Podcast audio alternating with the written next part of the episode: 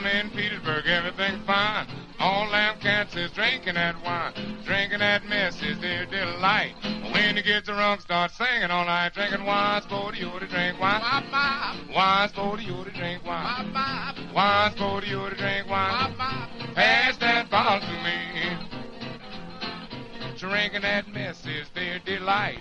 When it gets drunk, start fighting all night. Knock down windows and tear down doors. Welcome to Tasting Anarchy and this very special Valentine's Day episode.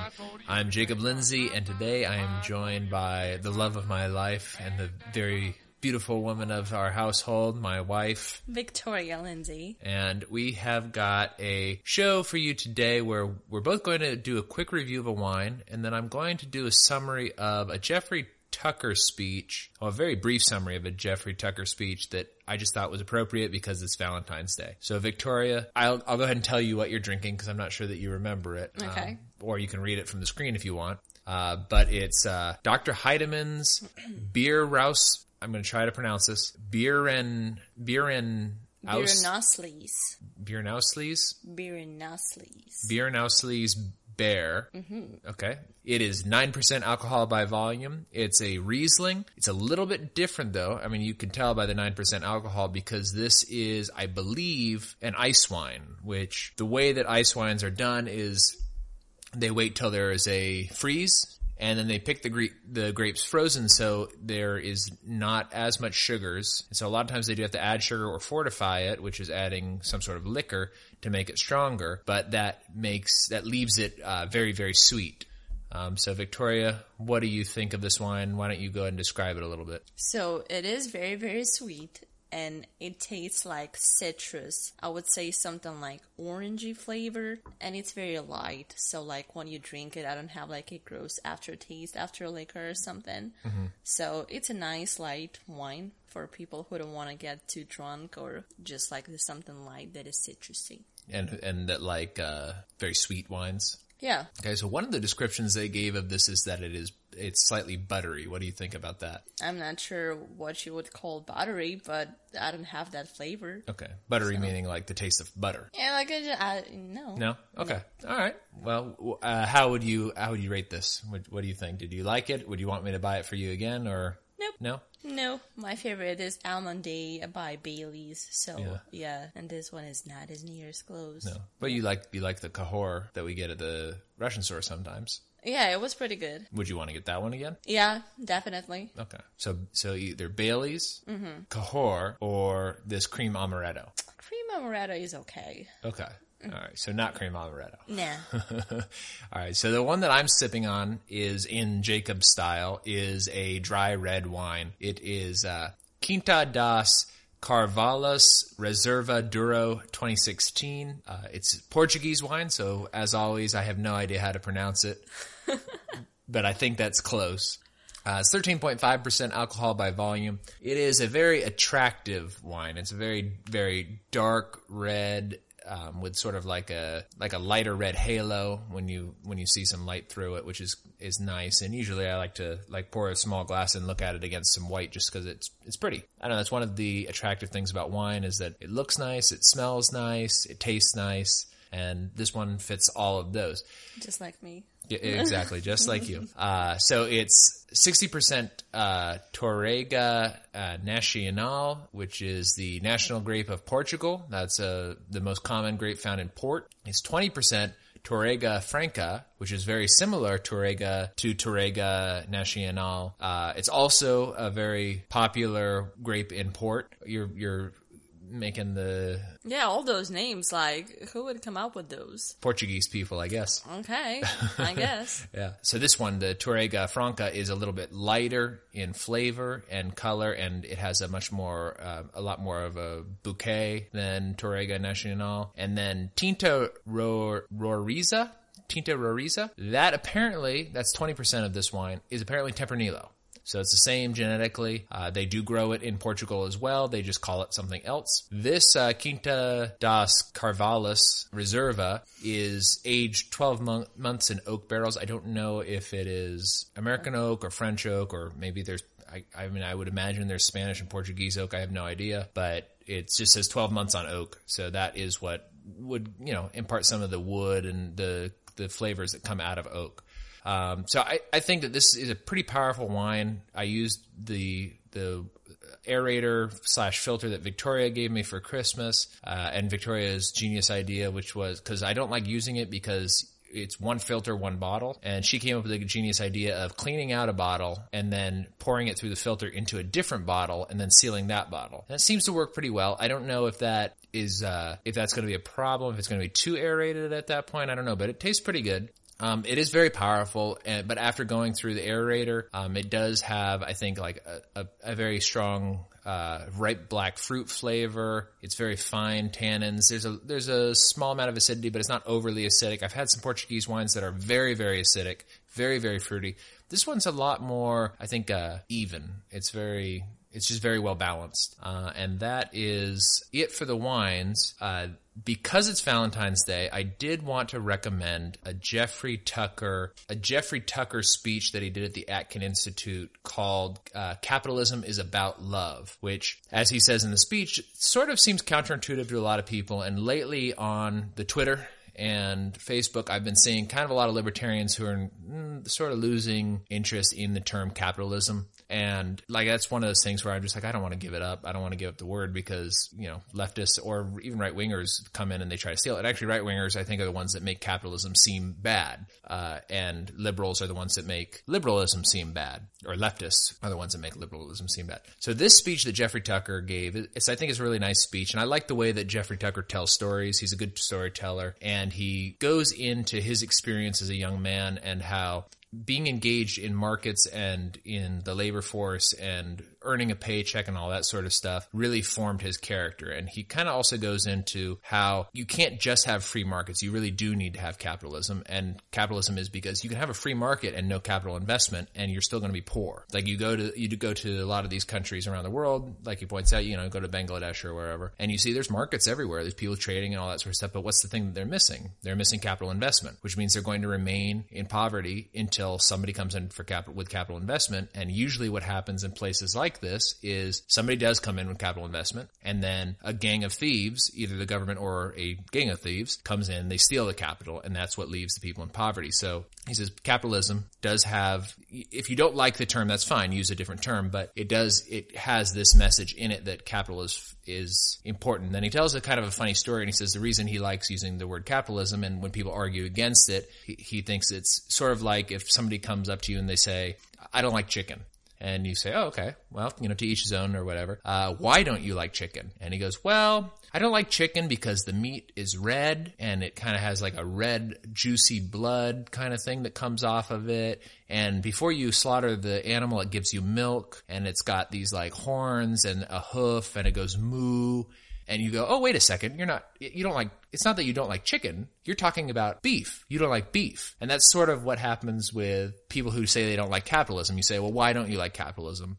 And they say, well, I don't like that it exploits women or minorities, and I don't like that it uh, forms monopolies that are protected by government, and then the, the the politicians they get involved with these big corporations and all that stuff, and you go, whoa, whoa, whoa, whoa! You're not talking about capitalism. You're talking about mercantilism or what people call crony capitalism or fascism or these types of things. You're not actually talking about capitalism. And so, but he says that's kind of where you have to sort of start with defining. But to the point of capitalism as an act of love, I'm going to summarize this, you know, very, very briefly is he says that the reason that it is an act of love is because when you act in a capitalist or free market system, in order for you to become more wealthy, you have to serve others and make others happy. And that's part of of what loving is, is doing things for other people. And he kind of equates that. He goes through several different things and, and I'm not going to summarize the entire video because it's an hour long, but it's just one of those videos that I think about a lot and that I don't think we give enough, I guess, lip service to, um, as far as kind of trying to explain it to people who would maybe favor socialism or would favor what, you know, quote unquote mixed economy or fascism. Um, we don't really explain to them that if they really do truly care about their loved ones, if they really do care about humanity and all that sort of stuff, then they would favor capitalism, which is free association, private pop- private property and freedom of exchange. So it's just a very, very simple thing. And then what you extrapolate from that is fine. You, you do need capital investment in order to become more wealthy, but you know, our, our friends, our Anprim friends would be perfectly fine, you know, in a capitalist system going off or we would be perfectly fine with them in a capitalist system going off onto their own property and living in the forest or whatever they want to do. So that's kind of the, that's the summary i w- I'm going to give. I'm going to put it in the show notes. I highly recommend the video. I know Jeffrey Tucker lately. I've had some you know on and off love hate things with him, but uh, overall I think he's a really really great guy and uh, was very instrumental in my in the formation of the way I think in libertarianism. And um, I think he, uh, yeah, he's just a great guy. He's a cool, cool dude. Do you have anything you want to add to that, Victoria, or any questions or anything? No, I just want to wish everybody have a happy Valentine's Day. Okay. Yep. And I will say the same. Uh, I'm not going to say goodbye here because I do have another short wine review I want to tack on to the end of this.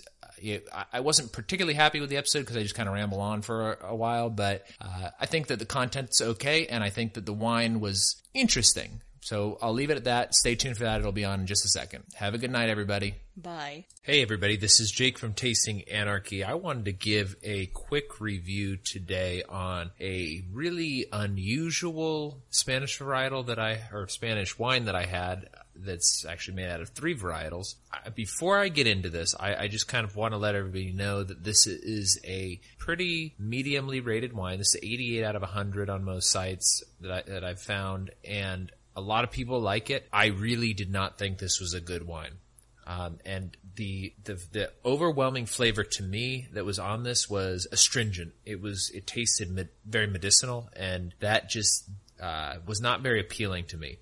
But I did think it was interesting. So I probably won't finish the bottle because the, the flavor was very off putting to me, but it was just so different than anything I've ever tasted. I wanted to give it a quick review.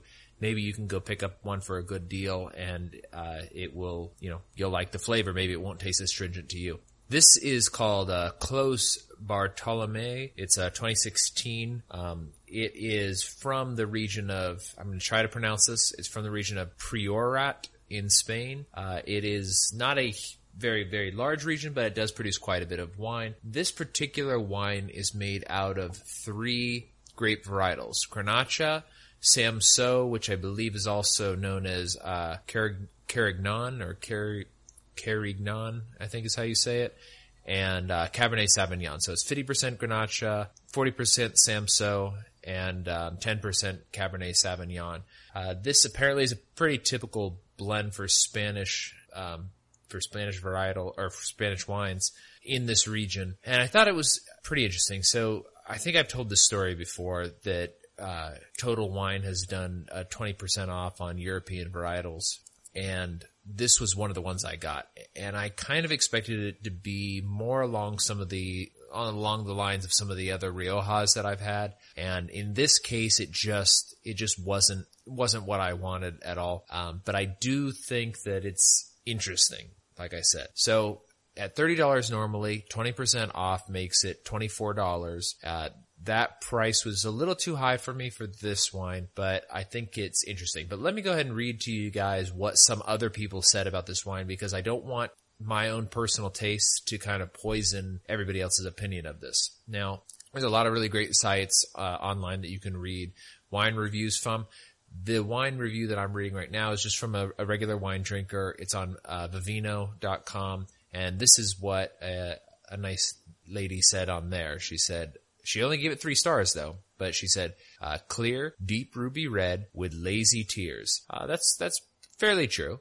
Uh, clean, medium, intensity intensity nose of red cherry, blackberry, toasty cedar, eucalyptus, and pepper tree. Youthful, dry with medium acidity and tannins, high alcohol, medium body, medium intensity, flavor confirms the nose. Uh, medium finish or medium plus finish focused on grippy tannins, texture, and alcohol. As she says, good, drink now or within five years. A bold wine from a small producer in Priorat, uh, decant. Um, then it's and then she finishes out with the grape varietals. Uh, one thing about she said, go ahead and decant it. I did try decanting it. It didn't really improve the flavor to me. I also tried my wine filter. Again, didn't really improve the flavor to me. Um, one thing I did notice on this while I was prepping for the show is on the back it says to serve it at 64 to 68 degrees Fahrenheit We usually keep the apartment quite a bit warmer than that, and I just leave my my red wines on top of the refrigerator. So it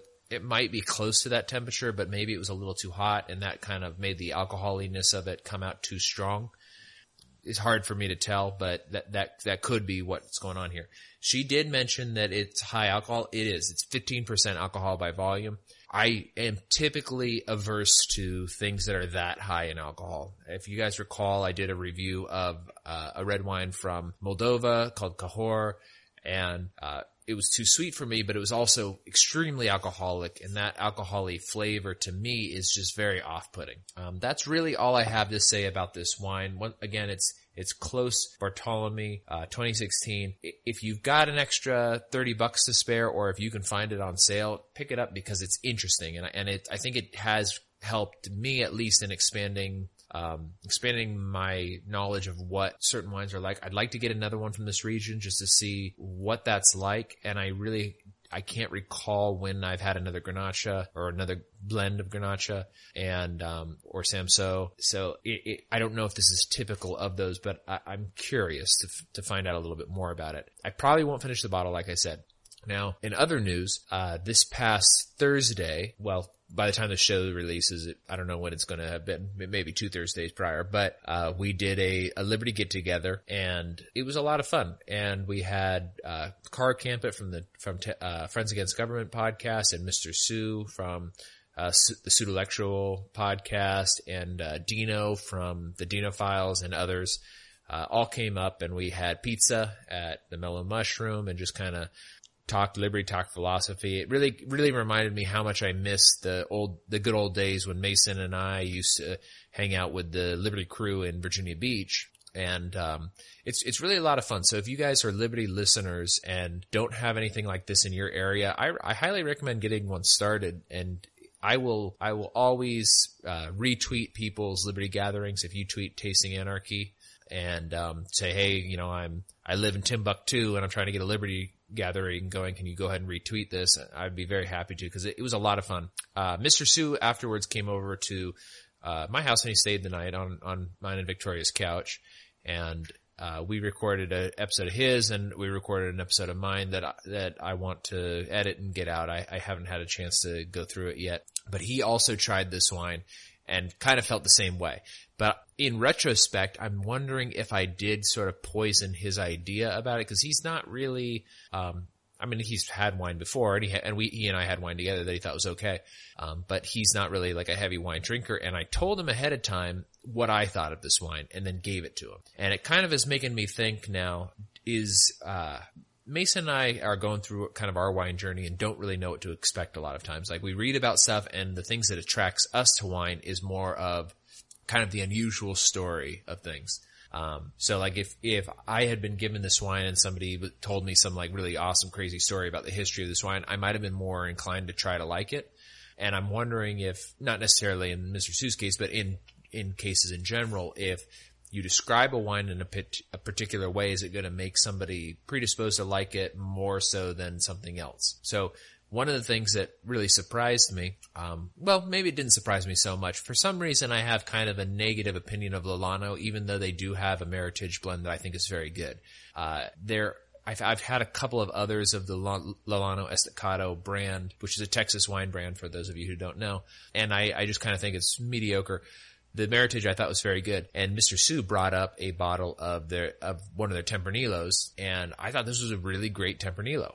It wasn't what um, I think that I just the wine that I described as being kind of barbecuey was a different one, maybe not from Lolano, or it could have been from Lolano, or or maybe Lolano, but a different varietal. I'm not sure, but uh, I was very surprised at it. So it kind of made me think like, so here's a case where I have a brand where I kind of think of the brand as being a cheap brand, and it and it is. It's you know most of their wines are under fifteen dollars, um, but it's you know I think they do make some good stuff, like their Meritage wine. Six, $16, I think. It's, uh, or maybe it was 10. I think it was 10 actually. And I thought that was fairly good.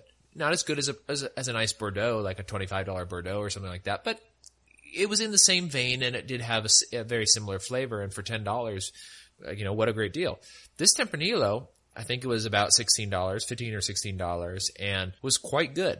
And I had already kind of when I saw it went, eh, I'm not going to like this. But then I tried it and was like, oh well, this is very good. But then on this one, the uh, the closed Bartolome, I I thought I would like this because I thought it was a Rioja. So I'm also wondering if maybe I didn't like it because I thought it was going to be similar to a Rioja, and it turned out to be nothing like a Rioja, just a completely different wine altogether. So this is just kind of me rant, having like rambling thoughts or whatever about uh, you know flavor in general. I'm also reading a really interesting book called um, "Godforsaken Grapes," where they he talks a lot about them doing these like double blind taste tests with different wines and and it turns out like the wine experts always choose these not always but frequently choose things that they would normally dismiss so like he had an example in there where they did like a they did you know uh, bordeaux style blends mixed in with bordeaux's and the ones that that won like high marks in this particular double blind test were new jersey wines of all things and the uh, wine experts were so offended that they would choose a, a, New Jersey wine once the samples were revealed. They had they they said we can't publish these or anything like that. So I thought that was kind of interesting. But uh, there must be you know value is subjective. There must be some sort of psychology that goes into the wines that people like or don't like. So I guess keep that in mind when you're trying wines is try to figure out before you dismiss a wine what it is that you're thinking about that wine and why you're thinking that about that wine. I guess that'll be my tidbit for today. So, uh, this is the mini episode for this week. I hope that it has been valuable. If it's not valuable to you, let me know. You can tweet me at Tasting Anarchy or you can email me um, at tastinganarchy at gmail.com or you can uh, reach out to us on the website, tastinganarchy.com. Uh, we're always very happy to uh, hear from everybody, whether it's positive or negative. You know, if it's a negative, then we can try to improve. If it's positive, makes us feel good. Uh, check out some of the other great podcasts that are kind of in our podcasting community. As I mentioned earlier, the pseudolectual, the pseudolectual with Mr. Sue. I really, really liked meeting Dino. Uh, I've only listened to maybe five or six of his podcast episodes, but I just like him. And uh, we had a really great conversation. We we have a lot of disagreements, but we also have a lot in common. And I would really like to go up to his part of Texas and and see him. So check out the Dino Files. That's his show. Um, he also he has a uh, internet, basically an, a podcasting network, internet radio network um, called AIR. Um, so his show's on there as well. It's alternative internet radio. His show's on there. I guess he's also in. I think he's in Annie Files also, but I I don't know that for sure. But there's a, there's a number of other shows. That's where the Pseudolectual is. And um, like I said, check out Pseudolectual. Our good friends at the Friends Against Government. Check them out because they are a lot of fun. And Car and I have all sorts of different plans in the works as we are going to start mentioning regularly. Look out because in June we're going to be doing a get together down near Austin. It's going to be called Childeberg and it's just going to be a wine. Well, I'm sure that there'll be other stuff going on, but it's going to be wine camping and just having a good old liberty time. So I think that's all the plugs I've got. Uh, until next time, stay free. Fighting all night, knock down windows and tear down doors, drinking half gallons and calling for more, drinking wine, for you to drink wine, wine, for you to drink wine, wine, for you to drink wine. Pass that bottle to me, hoy, drink it, man. Oh, give me some of that slop. Oh, pass that bottle to me. If you want to get along in Peterstown, buy some wine and pass it around. Age runs up to 49. All them cats, they love sweet wine. Drinking wine's for you to drink wine. Wine's for you to drink wine. Wine's for you to drink wine. Pass that bottle to me. Hoy! Wine, wine, wine. Elderberry.